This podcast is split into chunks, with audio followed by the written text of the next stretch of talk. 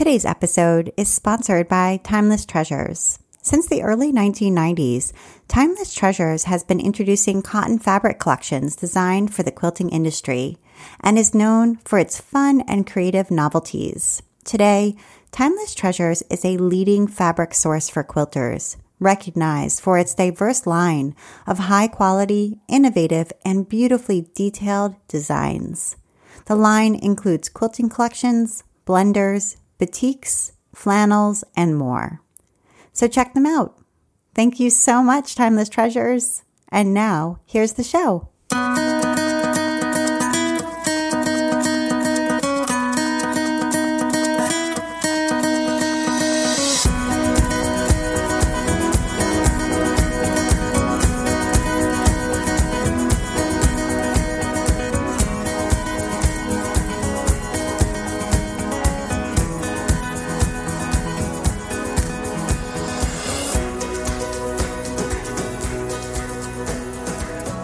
Welcome to episode 170 of the Craft Industry Alliance podcast. I'm Abby Glassenberg.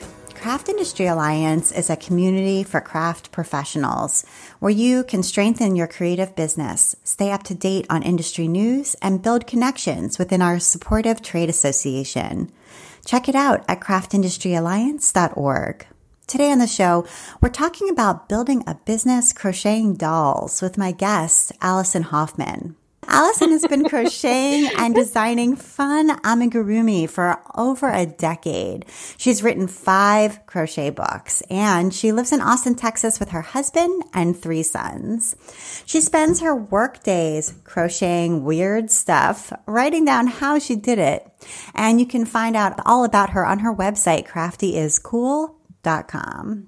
Her 2 newest books are Crochet the Golden Girls and Friends Crochet, both to be released in the fall of 2020. So Allison Hoffman, welcome.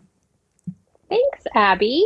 Great to be talking with you. Yeah, it's great to talk to you too. I feel like we were saying we've been online buddies for many years and haven't had a chance to actually sit down and talk to one another. So I would love to talk a little bit to start with about your childhood growing up. I know you were always a pretty crafty person. I remember the first crafty things like sewing and cross stitching, doing that in Girl Scouts.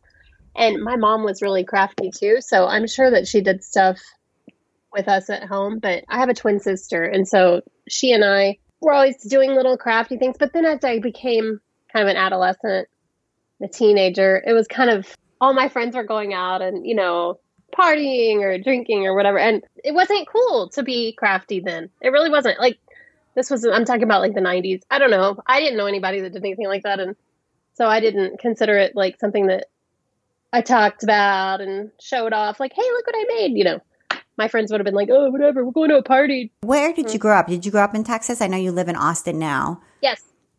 It's a small town about an hour outside of Austin. It's LaGrange, Texas. Okay, yeah. It's made famous by the Chicken Ranch, which is featured in The Best Little Whorehouse in Texas, and a ZZ Top song. So got it. That's funny. Okay, so you grew up there, and then you went to the University of Texas, and you got a degree in something that's not crafty, right? I got a degree in communication sciences and disorders with a focus in deaf education. Oh, how neat. And the reason I did that is because when I moved to Austin, there's a really big deaf community, and I went to a church and I saw like these interpreters, and I was like, oh, I just was really drawn to like maybe being an interpreter. You don't even have to have a regular degree to do that, but I was never one of those kids that was like, oh, I know I'm going to be a teacher when I grow up, or I know I'm going to be a doctor when I grow up. I always said I wanted to be an artist, and I was kind of under the impression that that wasn't a real job, like a real career that wasn't real realistic, you know? And so I just kind of picked something, got a degree, and graduated. I went to work in that field for a very, very short time. And it was okay. I was working at a school. And since I was I just had a bachelor's degree. I wasn't qualified to teach. I didn't have a teaching certificate. So I was like a teacher's aide. And I don't know. I've never been really called to teach, to be a teacher.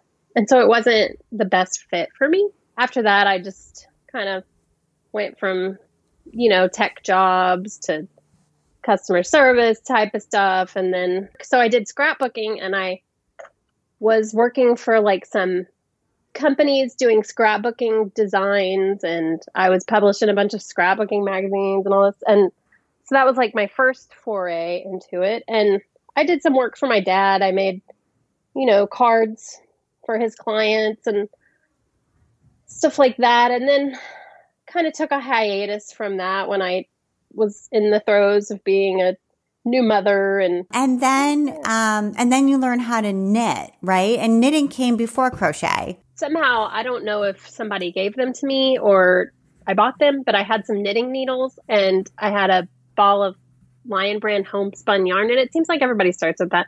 And I knitted a scarf, and it was just all in garter stitch. And it was real uneven. And I thought, oh my gosh, this takes so long to do. And I don't even really like what I made. So I kind of put it aside, and I didn't knit or crochet or anything. Probably a couple of years, maybe, I want to say. And then I found an article about crafts, and it was talking about that the hottest new search on Etsy was amigurumi. And so I looked up what amigurumi was, and it was all these little bears and cupcakes and little tiny, really cute crocheted toys. And I was like, oh, I want to make that. So I taught myself. I think it was on the website craftster.org. Yeah, I remember Craftster. A lot of message boards. Yeah. And so I had seen amigurumi on there, and there was a crochet board, and then there were a bunch of posts about amigurumi. And then so I probably looked on Amazon. I think I got the book from Amazon or maybe Barnes & Noble. And it was called Amigurumi Super Happy Crochet Cute or something like that. I have it still. And it was by Elizabeth Doherty. And she only wrote one book. And she was just really talented. And it was these really cool, real quirky dolls and animals. And so I kind of started with an easy project from that and worked up to making the more complex projects. And I was just in love with how she did things and her style. And so I started thinking, okay, I could totally adapt this. And now that I know how to make these basic shapes and all this stuff, I can make what other things that like my kids want me to make for them, you know, different characters or just other stuffed animals and stuff. So it's funny how there's just, I think, this mentality of like, I can design my own that certain people have. Like I you know, felt the same way. I had like kind of a similar path with sewing stuffed animals and dolls, but I will say like I never went down it with amigurumi, but I did crochet a lion, and then immediately afterward was like, oh, I can totally design my own. Like, I just can't help myself. Because I was like, they're cute, but nobody's doing this. I want to do this, and yeah. It's just like as soon as I do it, yeah, I'm like, oh, I can figure this out. You pick up techniques, like maybe from this pattern, and oh, this is how they made this shape, and this is how this person made this shape, or you know, and then so you're like, well, I can play around with that and get this out of that, and so yeah, I totally get that because I have your book, I have your stuffed animal book, mm-hmm. And I just love the way it's like a puzzle solving thing. You mm-hmm. kind of, you know, you work from this is what you want it to look like when it's finished, and you can figure out how to get there. And I love that part of designing. So I wasn't content with just following other people. It's just something about like the way my brain works. I'm like, okay, wait a minute. I understand now how this is, and I can just go from here. Yes. And I can't help myself. Yeah. So that's funny. Yeah, totally. All right. So, so did you immediately want to make people? Because what you're known for is making these people dolls. And we're going to dive into that for sure. But I'm wondering whether when you did start to design, whether people were kind of the first things that you started making that were your own originals, or was it like, was there an in-between step? Did you start with like granny squares and then build yourself up there? No, I never did any of that typical like dishcloths and granny squares. I never really did that until I had been crocheting for a while. I just didn't see maybe the point of it. I guess there's no point to a amigurumi either. I mean, it's just cute, but I wasn't drawn like creatively to that. They're kind of more functional. I don't know. I wasn't really into it. Now I love making, you know, blankets or whatever. But when I first started, I only was making animals and like monsters. My kids they were really little, and they watched Yo Gabba Gabba. And this was when the show was brand new, and there was nothing. The only toys they had for that show were these designer toys that you could buy at, you know, like a Hot Topic or something. And they were, you know, $25 a piece for this big plastic hard toy that you really are supposed to leave in the box. And so I was like, well, I'm not buying my kids that. But they loved that show, and they just really lent themselves to amigurumi, the way that the characters looked. And so I started designing those, and I posted them for free on Craftster. And I just had so many requests and people posting, look, I made it. And they all looked like what I made. And so I thought, wow, I did the pattern correctly and people are able to follow it. And so I typed them out and I started selling the pattern. And I opened up an Etsy shop. And it's funny because I was asked, after it was like popular, those patterns, I was contacted by, not directly, but through Etsy, I was contacted by Nickelodeon or whoever owns Yo Gabba Gabba, and told to remove the patterns. And so I did that, and I took them down. But like a year later, I was watching, there was a new episode of Yo Gabba Gabba, and they used my crocheted toys in an episode. Wow. So kind of ironic. Yeah. And it's really, really fascinating too, because your very first foray into designing was designing a pop culture product, right? Uh-huh. Like a person. And granted, it was Yo Gabba Gabba, but it was a person that was in some way proprietary, right? Mm-hmm. And therefore super popular, right? Tons of people wanted to make it. And then also somebody else's intellectual property that maybe ruffled their feathers, but at the same time, then they also used it in the show. And in some way, that's almost like encapsulates in a microcosm your entire career. You know what I mean? So. Yeah. I can claim ignorance on because I had no idea that was even like something that I shouldn't do. No, of course not. But at the same time, and there's been so many twists and turns and so many huge things that have happened in these intervening years. But even up until, you know, like last month or something, it's almost been that same story. And it's that's just so interesting that it's been almost the same story from the very beginning. I know. Yeah. You'd think I'd learn my lesson. No. It's so tricky because you never know if they're going to be like, oh my gosh, we love this, we're going to put it on our TV show. Or I'm the director of whatever, can I buy this from you? Or, you know, it's so funny. Like you never know. Or a combination. If it's gonna be... Or a combination of all of those things. It has been a combination. Yeah. Yeah. So, and it happened on the very beginning. So that's super, super interesting. And I love that. Like, I love that it was there from the start. So, okay. And then person number two, right? As we graduated out of Yo Gabba Gabba, was Conan O'Brien. Yes. That was the first human doll that I made. And so tell us the story of that one. Cause I mean, what happened with that? So how did you get the idea to make Conan O'Brien? And then what happened to the doll when you did make it? Okay. Well, I still have people saying, oh, did you make that Conan O'Brien doll?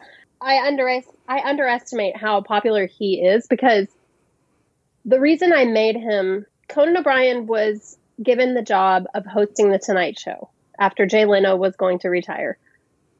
He hosted it for, 9 months.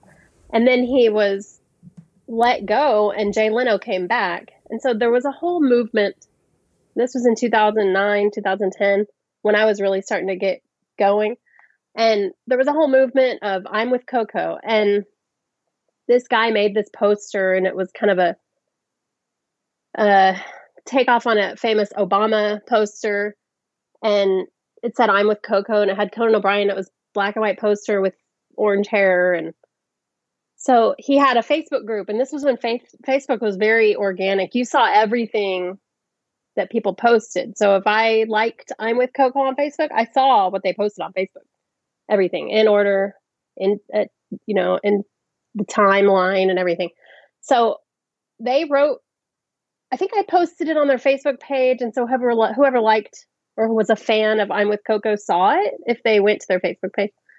And then those people that ran that page, the artist, Mike Mitchell, contacted me and said, we would love to do a giveaway of one of these dolls. This is so awesome. And so they posted it, and it was like a huge thing. For me then, it was a huge deal. So they posted a picture of the doll and advertised it as a giveaway. They also linked people to my Etsy shop and my Facebook page, which was just starting out. And I got so many orders for that stupid doll. They were like, it was a lot to me then. It's not that many now because I've made more, but I got like 60 orders for a Conan O'Brien doll, and I was charging very little then. But it was a big deal to me. That was a big hit for me. And so I decided, well, I better write this pattern because I'm not going to be sitting around making dolls, Conan O'Brien dolls for the rest of my life. I never really wanted to be the person that was making a ton of finished product. That isn't where, I hate to sound materialistic or whatever. That's not where the money is. For me personally, because I'm not fast. I'm not like real quick doing them. And so if I can make one that I think is cute and then write it down, other people are more likely to buy the pattern than to spend what I would want to charge. Yeah, 100%. No, my business didn't make any money until I started selling instructions. So 100%. That is. And people wouldn't say that they made it. And you know what? Maybe they'll buy the pattern and they'll never make it. But sometimes patterns are, they're aspirational, which is also okay. Yes. I like to buy patterns just so I can see how did somebody do this. I've even bought patterns just to see how they lay out their patterns. Just to see how they're designing their patterns, what they look like. Right. Or how their pattern style writing, what abbreviations and all that stuff. Anyway, back to Conan. I made the doll. I sent it to them, and they sent it to someone, I think was the deal, the giveaway. And then I spent, the next month making Conan O'Brien dolls. Right. But I wrote the pattern, and I sold a lot of the pattern. So that was better.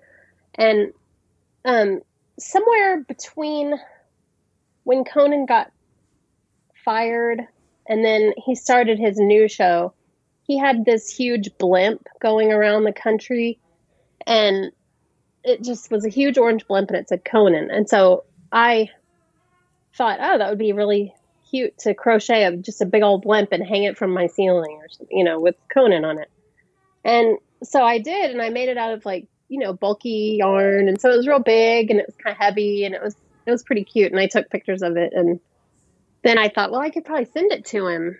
And so I sent it to some address that I found for Warner Brothers, where he was starting his new show at TBS. That's what the blimp was advertising. I don't know if I said that. And I sent it to him, and I didn't hear anything. But then, a week later, He posted on Twitter and said, the only thing better than having a real blimp is having one made out of yarn. Thanks, Crafty is Cool. And he tagged me, and it was a picture of him holding the blimp. And this was also when Twitter was, you know, you didn't see special tweets or preferred tweets and sponsored and all that. It was, if I follow Conan, I'm going to see everything he posts in order. And so it was, I was on my way home from a funeral, and I opened up Twitter, and I got, you know, his mention or whatever. And I was crying, just bawling and crying, because I was so happy. And yeah, so that was the first like celebrity endorsement type of thing that I remember. I want to take a minute now to talk about our sponsor, Timeless Treasures Fabrics. My name is Nellie Wu. I'm the marketing director for Timeless Treasures Fabrics. So tell me a little bit about Timeless Treasures Fabrics. Well, Timeless Treasures started in 1968, and it was mostly a fashion and apparel fabric converter. And we've always been in Soho, New York. And then in the early 1990s, Timeless introduced its first cotton fabric line specifically for quilting. And initially, we were known for these broad, fun novelties. And since then, we've broadened our fabric into blenders, batiks, we have flannels, but we're still very well known for novelties and panels. And tell me a little bit about how the fabrics are created. Well, we still mostly screen print everything that we produce, and we work with in-house and licensed artists and really develop fun fabric around themes and collections that are traditional to modern. We really have a broad reach. We really cater to a lot of different tastes and styles. And I know you have a few different brands. Marcus is a new one. So in 2019, we acquired Marcus Fabrics, and they filled a need for us to have a more broad reach for historic fabrics. You also have Dear Stella. So tell us a little bit about what that's about. Oh, so Dear Stella, in 2008, we introduced Dear Stella to serve the growing contemporary modern aesthetic. But honestly, anyone can use Dear Stella fabric. It plays well with a lot of other different fabrics, but it also holds its own with these great, fun, whimsical collections. We're very well known for Dear Stella for our funny collection names. You know, we've got a little bit of everything in Timeless, but Dear Stella filled the niche for a very stark modern look. Now, with all of these brands together, you really offer everything. We really do, and we're really hoping that there is something for everybody. Wonderful. So where should people go to check out Timeless Treasure Fabrics? So they can check out the fabrics and look at all the collections at ttfabrics.com and download any of the free patterns from our website at ttfabrics.com. To purchase fabrics, go to your favorite local fabric retailer. They will definitely carry most of our fabrics, and if not, ask for it. Wonderful. Thank you so much, Nellie. This has been fantastic. Thank you so much, Timeless Treasures. And now back to my conversation with Allison.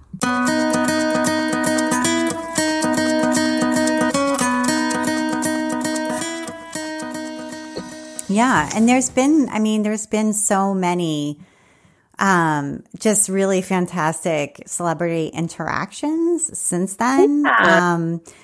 And it's really fun and fascinating to watch. And I wondered how you decide kind of what to make and, you know, sort of what celebrity thing to work on. And is it, you know, because like I noticed, you know, just during this pandemic that we're all mired in now, Tiger King, right? Everybody. Yeah. And then boom, like Allison's got Tiger King. I know. Isn't it funny? The reason I did that one was because, I mean, my husband and I had listened to the podcast Over My Dead Body, which then I think it was like the second season was the Tiger King, and that's what the TV show was based on. Well, we had listened to that podcast driving home on some big road trip, and the story was just so fascinating that when we heard that there was going to be a Netflix series, we were so excited, and we watched it the day that it came out. So, I mean, I was all over the Tiger King whole thing before it was a huge deal. And so seeing him, we had heard him and heard his stories, and, you know, we had looked up pictures of him and we thought it was so funny. But when we saw the show, I was like, oh my gosh, because people that are really unique looking are so much more fun to crochet. And, you know, just besides just some regular white guy or something, you know, it's just so much more fun to crochet somebody that looks really distinct and has a lot of unique characteristics and outfits. And so I was like, oh my gosh, I have to crochet him. And so it wasn't even like a chasing fame type of thing. I just really wanted to make him. And that's when I'm most successful, because I have more passion behind it. You know, it's not just like a money grab or something. I didn't have the pattern when I first posted it, and I had so many people asking for it, and I thought it was funny that people wanted to make him. And so then it was like a big deal. It's popular. Right. So when you're looking, I mean, you've got, you know, the cast of Hamilton and Pee Wee Herman and Margaret Atwood. Those were all special orders. Okay. A lot of times that's what, like the Hamilton, I have a friend who lives in New York, and she is a huge Broadway person, and she knows a lot of the people that are in Hamilton, that were in the original cast. She's friends with the second guy that played Hamilton.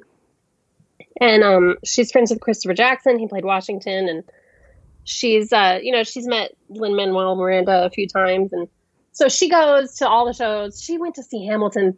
It's a ridiculous number of times. I don't even know. But she goes to the back door and the stage door and talks to them. And so she ordered them, and she, you know, she bought them, and took each one to the cast members. And so a lot of times it's because someone has specifically asked for it, ordered it, paid for it. You know, it's not just that I'm making them and just randomly sending them to celebrities. And even Lizzo, like I made Lizzo, and I liked Lizzo a lot. I was real into Lizzo last summer. And so I made her because she did such an amazing job on the BET Awards. She did this performance in like this wedding like veil and lingerie and stuff, and she had her flute, and she just was really iconic and popular at the time. And so I made her, and I was just going to keep it. I mean, I didn't write a pattern or anything for it. I still haven't, but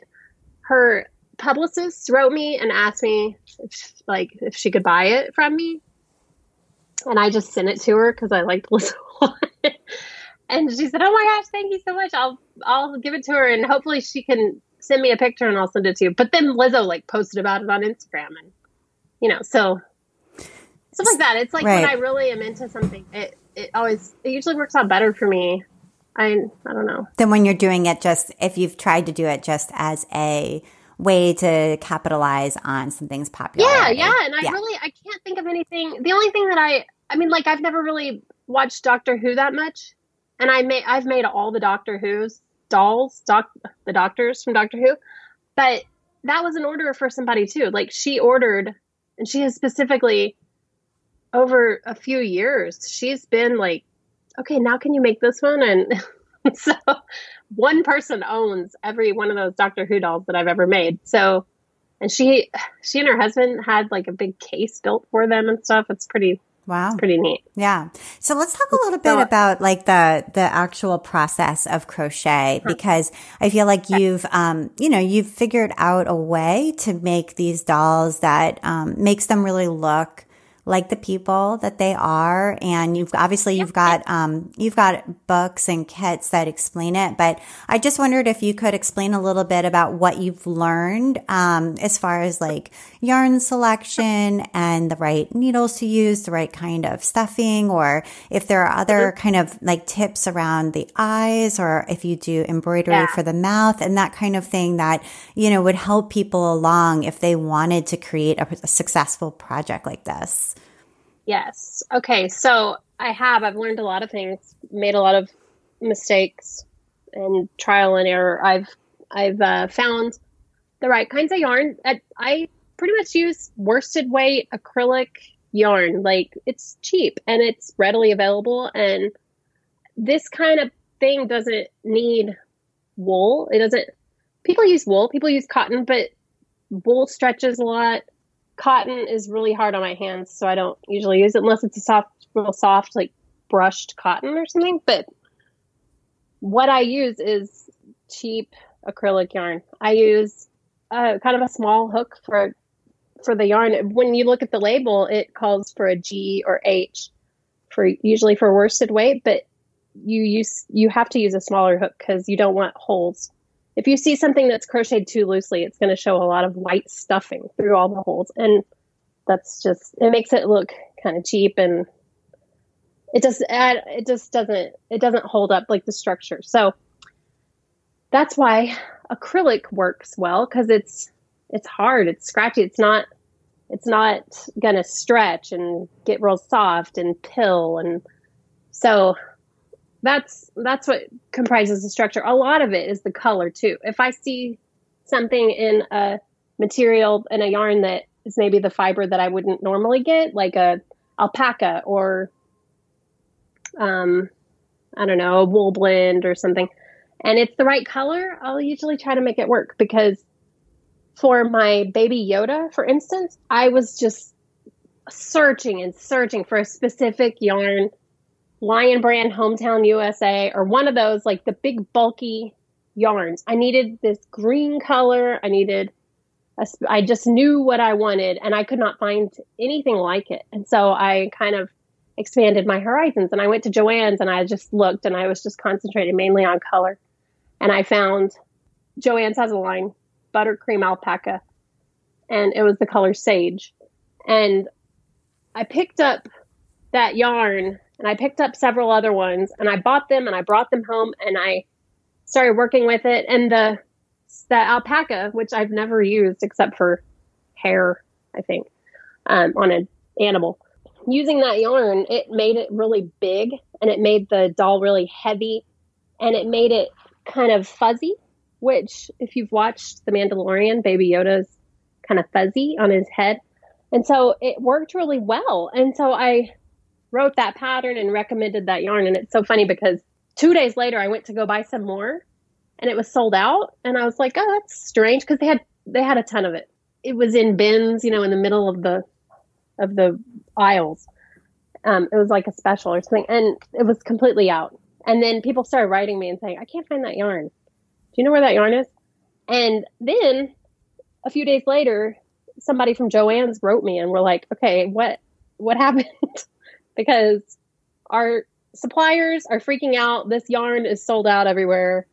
So it's funny. People that are following crochet patterns will, if you tell them a yarn, they're going to go and get that exact yarn. They want to use the exact yarn. I was told this when I was writing my books too, that whatever yarn, you know, you call out, a lot of times crocheters and knitters too, they like that specific yarn. So yeah, I mean, I think when and we're going to come back, we're going to loop back to Baby Yoda in a little while, but that is very interesting that you caused like a nationwide run on that yarn. You still can't buy it. Yeah, you still cannot find it. But I do think in general when it comes to writing patterns, and this is something that I think a lot of people who are just beginning to write patterns often sort of fail to 100% realize, is that people buy a pattern because they want to be creative, right? They're in the mood to be creative. They want to do something creative. So they're buying a pattern with that in mind. But at the same time, they want instructions, which is why they're buying a pattern. Yes. So they want not just instructions on to how to make the item, but they also want instructions as to exactly what to buy. And although you as a designer, and we've just talked about this, might have that impulse of how to design, that's the most exciting thing. And you may want to give people instructions as to how to design your own. Well, a lot of people buying a pattern, that's not what they want. They don't want to learn to design their own. They want to make what you have made. And that includes down to exactly the right materials, which is why kits are so popular. So they want everything included. I'm so excited to be finally doing kits. Yes. And that is extremely helpful to somebody, especially a novice who is saying to you, Tell me everything. Tell me exactly the yarn. What to buy. Exactly. How many. Yes. Where do I buy it? Where do I buy it? The exact color, the exact amount, the exact number of stitches in the exact order. Tell me what to do. I want to be creative. And I think it's hard for people who are just getting into writing patterns to totally get all of that. Mm-hmm. Yeah, it's true. Yeah. I know that other like knitting designers have, they strike up deals, you know, with these yarn dyers or something. And they'll say, can you dye this amount of yarn for this? I'm going to write this pattern and let's work together on this. But I mean, I didn't even think that it was going to be a big deal. Some people don't even have a Joanne's near them. And they're, you know, like, what do I do? What do you have any ideas about what to substitute? And so I have a whole list now I have an Amazon shop linked on my website, and I have a whole list of just, you know, a section just for, I don't call it Baby Yoda, but it's a list of yarns and eyes for my bear cub baby elephant pattern. And so it's a whole thing, you know, yarns that I've found that work and eyes that I've purchased personally and things that work for this pattern. Right. And then because I get that question so much. For stuffing, what do you use? I just use I buy these giant boxes from Walmart, or I've ordered from Amazon, of just Fairfield polyester fiberfill. Okay. I've tried like the fancier ones, and it doesn't really make that much of a difference to me. What do you use? Yeah, same stuff. I have a huge one, and when that I bought wholesale, and when I opened it, it's now much smaller because I've used most of it. But when I opened it expands, and it's hilarious. So crazy. It's scary. I'm like, oh, where am I going to put all this? Because I keep it in a big like laundry bin under my desk.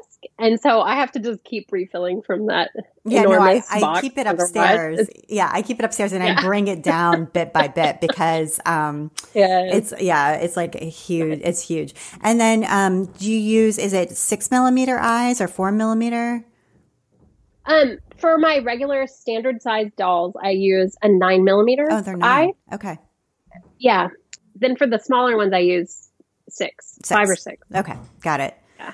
Good. All right. And then you put like a little blush on their cheeks, or what do you put on their cheeks? Yeah, I usually do that. And people are so mystified of how do you get their cheeks pink? But I mean, my dolls aren't really played with, so I'm not sure if it lasts forever, but, yeah, I put a little blush. I literally have blush. Like I have like Revlon blush. Yeah, me too. Okay. Yes. How funny. See, I know I've thought about like, maybe I can find a different way to do this, but that's what works. And it blends really well. It does. You can't really mess it up. Right. Okay, cool. That's funny. Yeah I know. You're same stuff. Yeah. All right. Great. And then I also wanted to talk a little bit about how you get people's attention, because so you're using Instagram. You've got a lot of followers on Instagram, over 40,000. And, and so you'll be, you know, making somebody, let's say, you know, Margaret Atwood, I don't know, just somebody that you've made because you're a fan, of them for whatever reason, Lizzo, whoever it is, because you authentically just like really admire their work and you think it would be fun to make them. And then you do. And, you know, you put the photo, you take a good photo and you put it on your Instagram, and then kind of explain how you are tagging or kind of describing this doll in a way that gets that person's attention. Because I think that sometimes this is a step people miss, where they go and they make something and then they just don't do enough tagging or research. Right. And so they're missing out. Yeah. So explain what you're seeing when people don't do it and what they could be doing.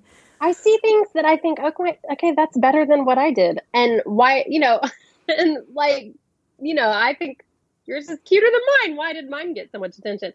But it really is a lot having to do with the hashtags, you know, all those annoying things that people put at the bottom, because a lot of people just look at on Instagram, they look at their discover screen. And so if I'm liking a lot of pictures that say hashtag crafts or hashtag amigurumi, then a lot of amigurumi things are going to show up there. And if the picture is so important, if you have a good picture, if if I take a picture with a flash where it's sitting on my couch or something, you know, of a doll, that's not going to look good. And that's it, especially with the acrylic yarns and stuff that I use, that it just does not look good to use a flash at all.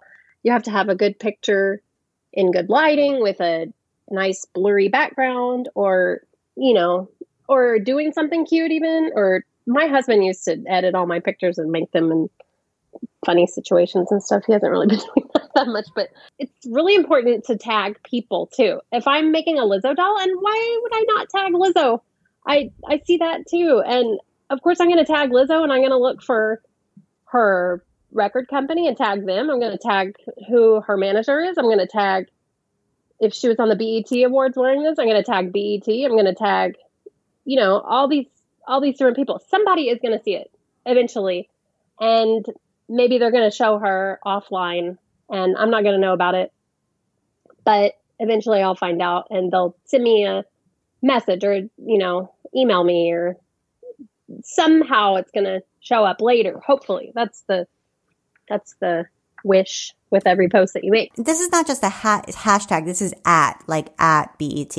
Both. Yeah. Both. Okay. Yeah. At why be afraid to tag people? I think some people think it's annoying or whatever. I mean, I get a lot of people tagging me in random contests. You probably get that too. I do.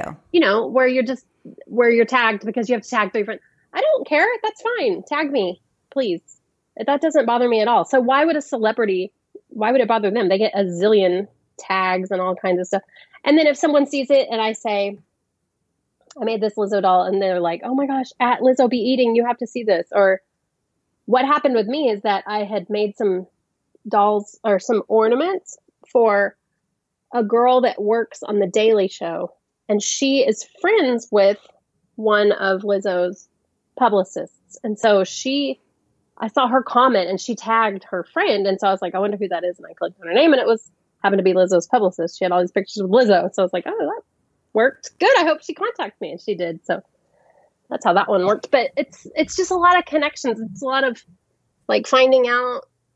So I follow Post Malone, but do I follow Post Malone's manager? Do I follow his producer? Do I follow his record company and his bodyguards even?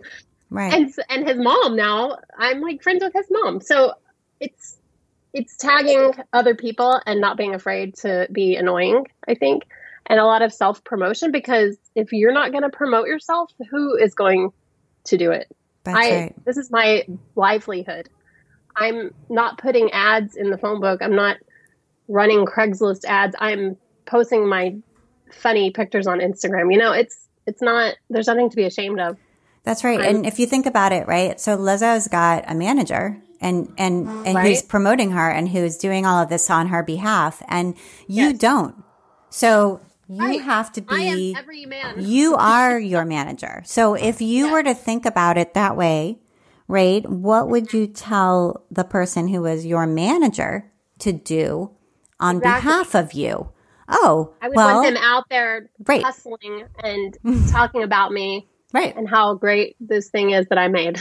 That's 100%. And if that manager wasn't doing that, then that manager would be not doing their job. Right. So no, I'm not going to be embarrassed. I have a personal Instagram page for just, you know, if I want to post pictures of my kids or something.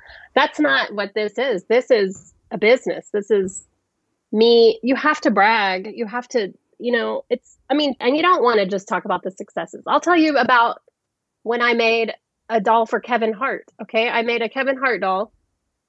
This girl contacted me. It was kind of a roundabout association with him, because she is the assistant to his stylist or something. So that's kind of a distant relation, but she obviously works with Kevin Hart. And so she wrote me and she's like, oh my gosh, I'm the assistant to blah, blah, blah. She would love to give a doll to Kevin Hart. Can you make one of him and his baby? And can you do this and this and this? Real specific, you know, like he needs to be wearing this ring and he needs to have this jacket on, and he make sure that the baby is like this and whatever. So I made this and it took forever, and it was kind of hard to do because Kevin Hart is not that unique looking. I mean, I guess he's recognizable, but it's hard to make him recognizable as a doll. And so I ended up making it, and I thought it looked like him, and I sent her pictures, and she said, oh, I don't know if it really looks like him enough, but I guess send it to me and I'll see when I get it. And so I don't think she ever even gave it to him. And I never heard anything about it. Wow. Nothing. Yeah. It just completely, it fell flat. And then I posted pictures of it later and tagged him, and tons of people tagged him. I never heard anything, but whatever, you know, you win some, you lose some. Right. Exactly. It was a disappointment, but hey. Yeah. Yeah.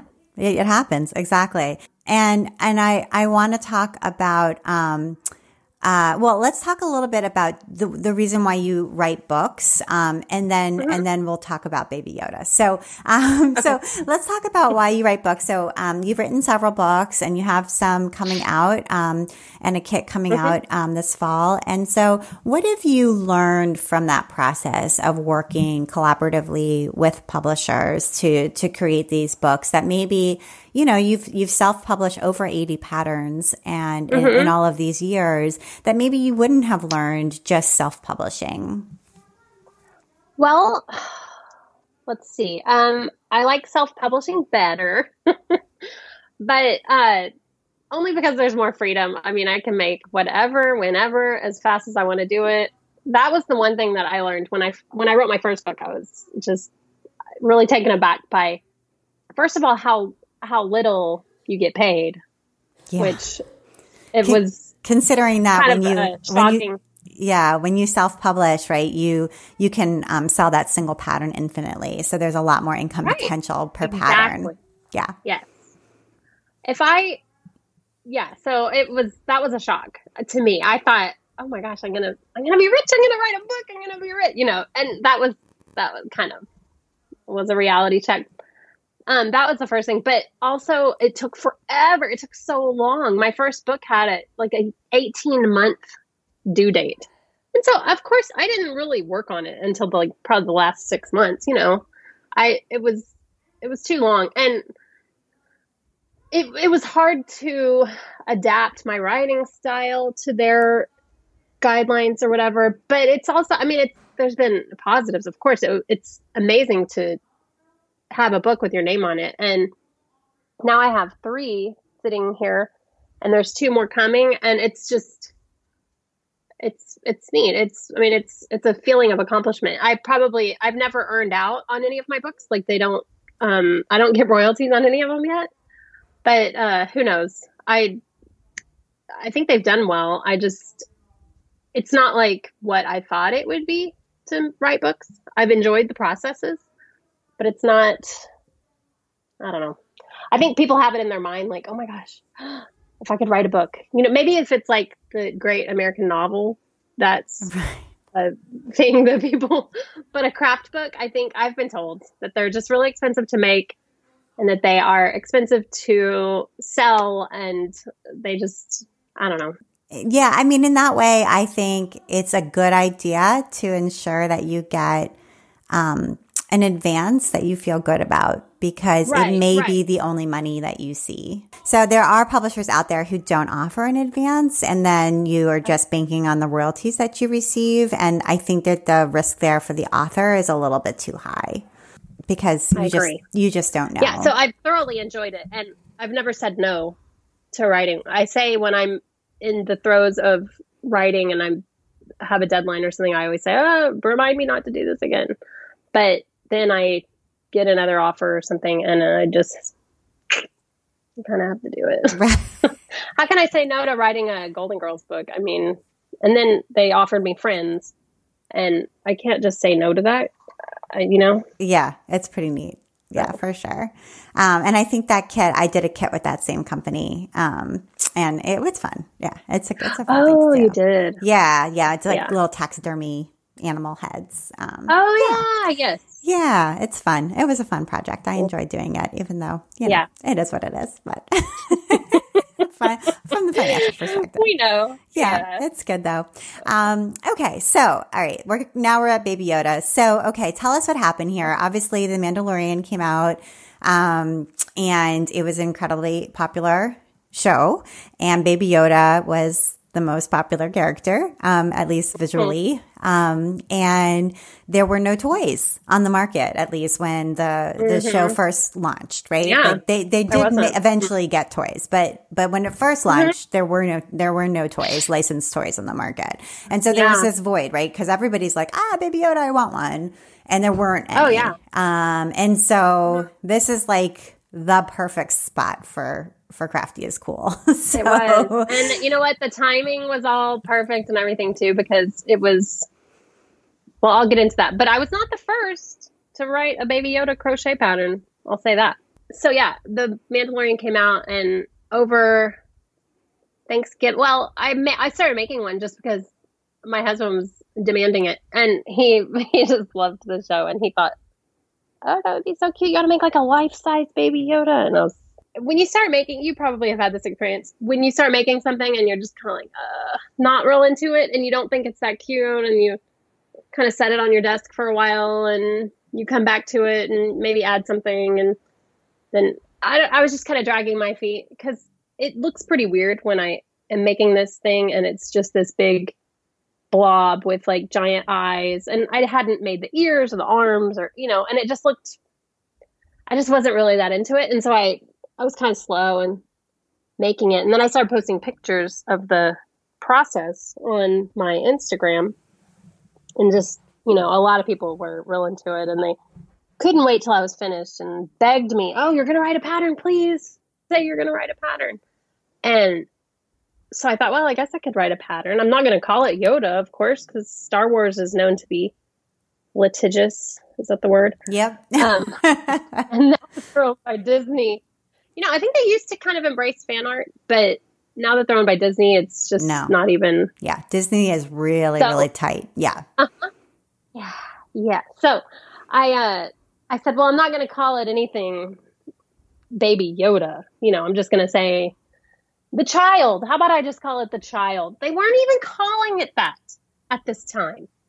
This was just when he had been on like one or two episodes. I made it. And so then everybody in the media started calling it The Child after I'm not saying that I named him that, but people were calling him all different names. And I didn't want to say Baby Yoda because I thought that would be crossing a line. And So I called it The Child Amigurumi pattern, and I didn't put any any tags on my Etsy listing or Ravelry. I didn't put any Star Wars, nothing. I mean, nothing. I didn't put Yoda, nothing. And so I said, this cute baby, whatever. I didn't say anything about Yoda. Anything. It didn't matter. But I posted it on a Wednesday night before Thanksgiving. And so over Thanksgiving, and then Friday, Saturday, Sunday, it was just like going crazy. Like my phone was just blowing up. And that's, you know, I've had experiences of where something has gone viral, kind of like real popular, like my Post Malone doll. And, you know, it's been a hit, but it wasn't anything like this. And it was just people asking to buy the pattern and I was selling the pattern, but it was people asking about it and saying, where can I buy the yarn? You know, just questions about it and tags and reposts and articles. And then I think on Sunday is when Bored Panda wrote about it, or Monday, the next Monday. And, you know, that was back to a regular work day. And so I was just sick all weekend because I thought this is too popular. It's going to be like, it's probably going to get me in trouble is what my thoughts were. And I was debating whether or not to take it down or if I should keep it up and like keep trying to call it different things and make sure nobody thinks it's Baby Yoda. And it didn't matter because people that were posting about it and stuff were calling it Baby Yoda, calling it Star Wars, calling it, you know, so of course it's going to get everybody's attention that are looking for that kind of thing, which there are people specifically employed to look for that kind of thing. And Monday morning, I think, is where I saw the Bored Panda article. Bored Panda posts funny stuff from the internet. They posted it on Facebook, Twitter, Instagram story. I mean, Snapchat. I'm not even on Snapchat, but I know it was posted on Snapchat. they posted it everywhere, and it was millions of shares and likes and comments and all this stuff. So I just was so nervous and upset, and I was like crying to my husband. It was so stupid, but now that I look back, but I was really upset about it because I thought it was going to get me in trouble. And I was sitting at my desk that evening just worrying about what to do, and my phone rang, and it said Burbank, California. Uh-oh. And I don't know anybody in Burbank, California, but I know that Disney is headquartered in Burbank, California. And I just knew. I said, oh my gosh, Disney's calling me, I bet. And I answered the phone, and it was, her name was Mary something or other. She's like the head lawyer for Disney, Walt Disney, whatever. And she was very stern. She wasn't the kind of person that I could kind of laugh it off and say, oh, whoops, you know, I didn't mean for that to happen. Or, you know, she was very serious. I guess she thought that I was going to argue with her, but I was doing nothing of the sort. I was really kissing up to her, and, you know, because I agreed with her. I was not trying to get in trouble. And so she pretty much just told me that I needed to take it down. I needed to wipe the internet of my Baby Yoda anything, which means any pictures that I posted on social media, even like saying, look what I made, which I don't know. I mean, I took it off of all of my selling platforms, of course, but I had one selling on eBay, and I was kind of at a loss about how to end that without making tons of people mad. And I figured it out, and I just wrote people that had bid on it, and I said, sorry, this isn't available. Yeah, but so I still have it. I never sold it. But so I took it off the internet, and there was no history of Baby Yoda on my end. But of course, everybody else had seen it and posted about it, and there were articles with links to it, and it just wasn't available anymore. Now, this pattern, it's not available, but you have a pattern that has reminiscences of an animal. I hate to make something and then just throw it away, especially after only having it for 5 days. And so it was a lot of work to make. You know how it is to write a pattern. Oh, yeah. It's a lot of work. It's ton of work. I mean, the moment it was taken off, I thought, well, I'm just going to rework it and call it something else because I could make it into a cute teddy bear. And I even like sketched it out and everything. And my agent was thinking that maybe I could actually get a deal with it somehow, like, and have it be actually Baby Yoda, but it fell through, and it never came together. And so finally I just said, okay, well, and I just rewrote it, and it's a bear cub, and it's an elephant, or you can make it into a rabbit.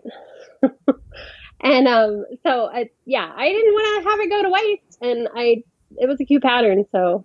Yeah. And so people can take the bear and they can do whatever they want. Do what they want with said bear, which has many of the pieces of what could become, if you wanted to, make it into a Yoda, if you wanted to. But it is not a Yoda pattern. Oh, I never thought of that. But sure, they could. Sure. If you wanted to modify it that way, yeah. Although that's not at all the intention. Modify it. You have to be creative. Right. Get creative. You're going to have to be creative because there's no pictures in the pattern. No. How to do that. There's pictures of all of the pieces. Right. But there's no finished pictures of anything that you're talking about. No, of course not. Okay. Got it. So, right. It was a mostly positive situation. It scared me and it made me sick for a week, but it got me a lot of attention. If something happened, and it will, I mean, happen like this again, right? I mean, Yoda is its own phenomenon, but there are other, you know, let's just say comparables out there in pop culture. So if something like this happens again at some point, and there's like this void and this opportunity, right? And so I guess my question for you, just before we get to your recommendations, is what are you going to do, right? Because this did sort of make you feel like sort of physically ill in the moment. At the same time, you know, you did recover from it and turn it into a positive, and like your business is still here and you're still here.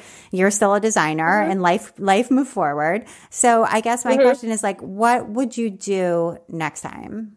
I thought I was doing everything right because I didn't call it anything that you're not supposed to call it. And now if you go on Etsy, there's, I'm not trying to have sour grapes or anything, but if you go on Etsy, there's tons and tons of Baby Yoda crochet patterns. They call it Baby Yoda, Star Wars, whatever. So I think it was just that mine was viral. That was the only reason I was called out. And so I'm not going to try to not make my patterns viral. I mean, that's what you want. You want it to be seen by a ton of people.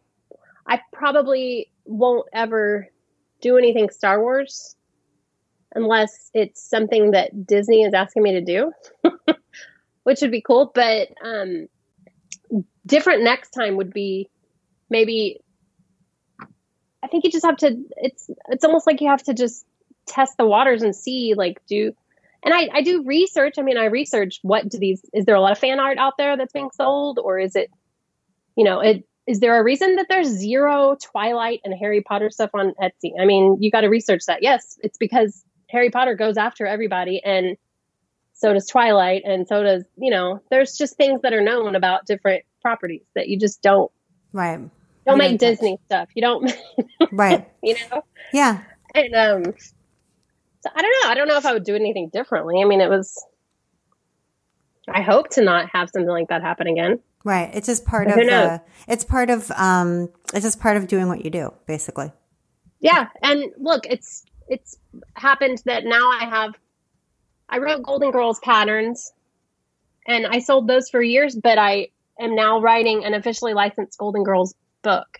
Right. So there you go. Yeah. It's hard to know. So sometimes it leads. Right. So maybe down the road, Star Wars will commission you. And I happen to know, like, there's an officially licensed Harry Potter knitting book out right now.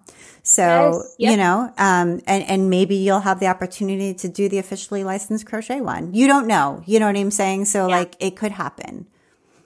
And the girl that writes the Star Wars, there are Star Wars crochet kits, and she still publishes them on her Etsy independently for like new characters that come out. And so I thought, well, that's, you know, that's strange that I don't know if they don't know or if they don't care or what. And so that was kind of also, I mean, I looked into that. I looked all that stuff up before I posted it. And I just thought, okay, they must not care about crochet patterns. Yeah. I mean, I looked into it.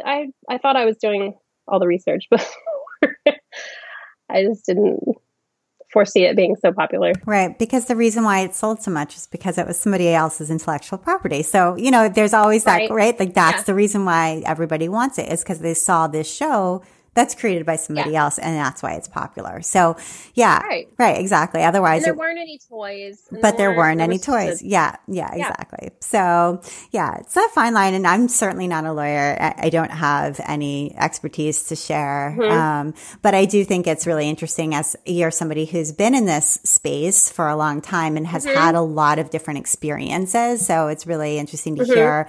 And sometimes those experiences have crossed the line from unofficial to official. So, and that can happen. So yeah, and I'm not saying that just because you write a pattern that is unofficial, they're going to call you up and say, "Hey, can we buy this from you?" That's not always, for sure. Nope, not always.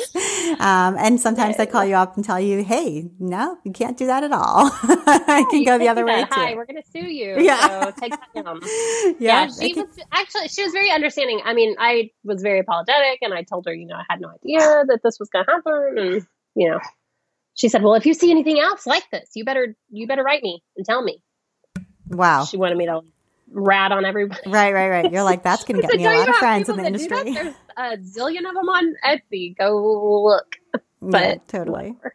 All right. I want to get to your recommendation. So the first thing you wanted to recommend was a Book of the Month Club. So this sounds like something that's a little old school. It is. I don't know how I happened upon it, but it's so fun. I mean, I I barely ever have time to read, but I do make time during the day. You know, if I'm not feeling like I want to crochet at the end of the day, I can sit and read a book.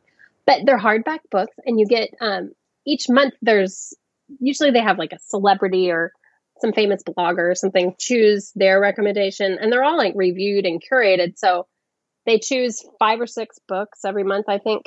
And I don't remember how much it is a month. I paid for like a year subscription. That's what I usually do. It's reasonable. I mean, I usually look up the book, and if it's cheaper on Barnes & Noble, then I don't choose that one. Or you can skip a month.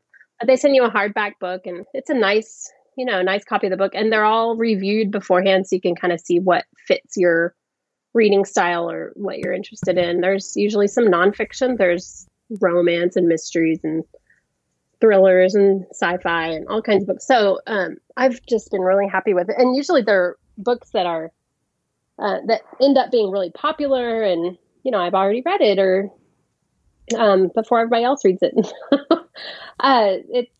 It's fun. I really look forward to it the first of every month. And then Animal Crossing New Horizons. I feel like Animal Crossing has been like the game of the pandemic. But so what is this one, and what is New Horizons? So Animal Crossing, I when my first son was really little, we had a GameCube that he would play during the day, but when he was at preschool, we got this game Animal Crossing, and it was on the GameCube, so it was kind of older, but it was really fun. And you have a little house, and you get to choose what you look like, and you choose little furniture that goes in your house, and you're decorating your house. And it sounds really stupid, but it's really addicting. And every day you do little chores through your little village. It's not like, you remember those games on Facebook, like Farmville and stuff, where you had to plant all that?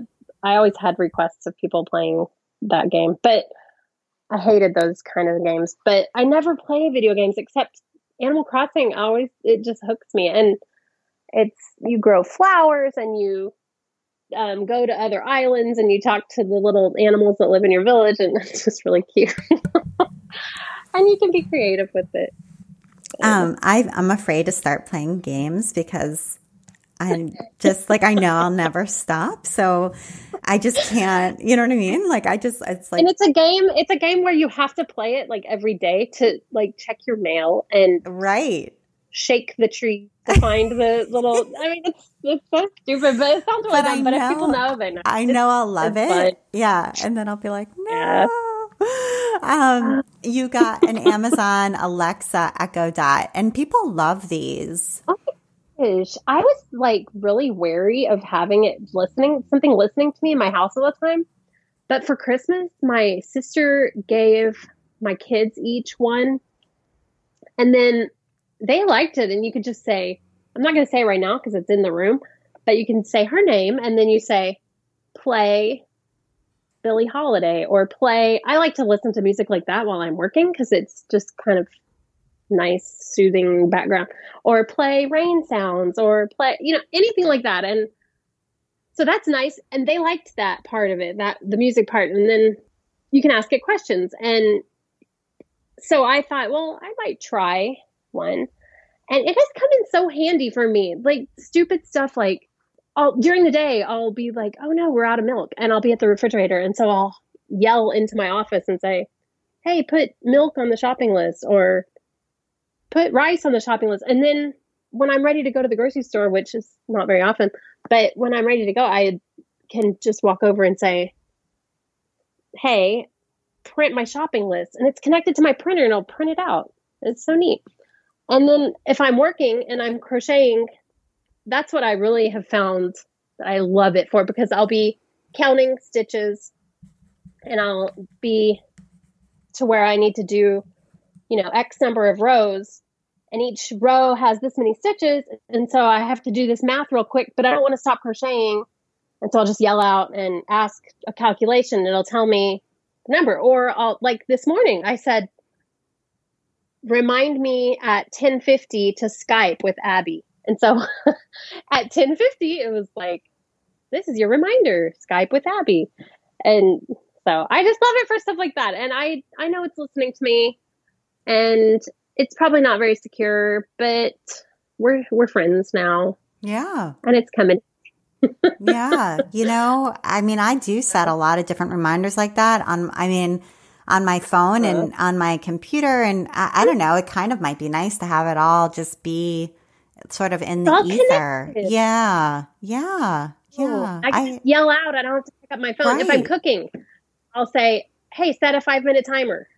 And then it's even in the other room, it can hear me. And it, and then after 5 minutes, I don't have to take my hands and, you know, type something in, or it's so inconvenient. No, you know, I don't have to it's nice. And up the timers. And half the time, I can't find my phone because my phone is black and I stick it somewhere and I just can't see it. Yeah. So. Yes, I know it is. It's strangely been so convenient, and it's stupid. It's connected to my refrigerator, and I'll say what's the temperature of the freezer? So and it, or if someone leaves the refrigerator open, that's what is kind of cool because it'll say your refrigerator door has been open for 5 minutes. I know, it's so stupid, but that could be really handy. That could save me. I just connected it to our. I know. I connected it to our air conditioner, and I can tell it to change the air conditioner temperature. So nice. So wow. No, nice. And it was the dot was. It's just tiny, and it's pink, and it was at Christmas they had them for $30 or something. I mean, it's so cheap, and I do a lot of shopping on Amazon, so I can say her name and where's my stuff, and it'll say you have an order arriving today from that consists of a pillow and blah blah blah. You know, it'll tell me when it's coming, and it's just I don't know. I like it. Yeah, I think you've got me convinced. I'm gonna put this on my wish list. I'm a little scared of it listening, but I don't know. It's okay. I've decided there's no such thing as privacy, so I'm good with it. Yeah. So cheap. That's what I like about it. So, Allison, thank you so much for taking the time to be on the Craft Industry Alliance podcast. It was great talking to you. Thank you. You too. It was nice to be able to talk about all the stuff that we talked about and have someone with an understanding ear. Yeah. And finally connect in person for sure. I know. Yes. Yay. That's yours. Yeah, that was good. So you've been listening to the Craft Industry Alliance podcast. I'm Abby Glassenberg. Today's episode was brought to you by Timeless Treasures. Timeless Treasures is recognized for its unique novelty prints, bringing fun and playful designs to life. You can browse Timeless Treasures' diverse collections, novelties, boutiques, patterns, and a large library of free projects on ttfabrics.com and follow along on Instagram at Timeless Treasures Fabrics. Look for Timeless Treasures next time you visit your favorite fabric store. Thank you so much, Timeless Treasures. Craft Industry Alliance is a community for craft professionals. And when you become a member of Craft Industry Alliance, you get in-depth coverage of craft industry news, the opportunity to connect with fellow professionals for advice and support, and access to an educational library filled with ideas, tools, and resources to help you as you build your business. Join us at craftindustryalliance.org. Thank you so much, and I'll see you next time.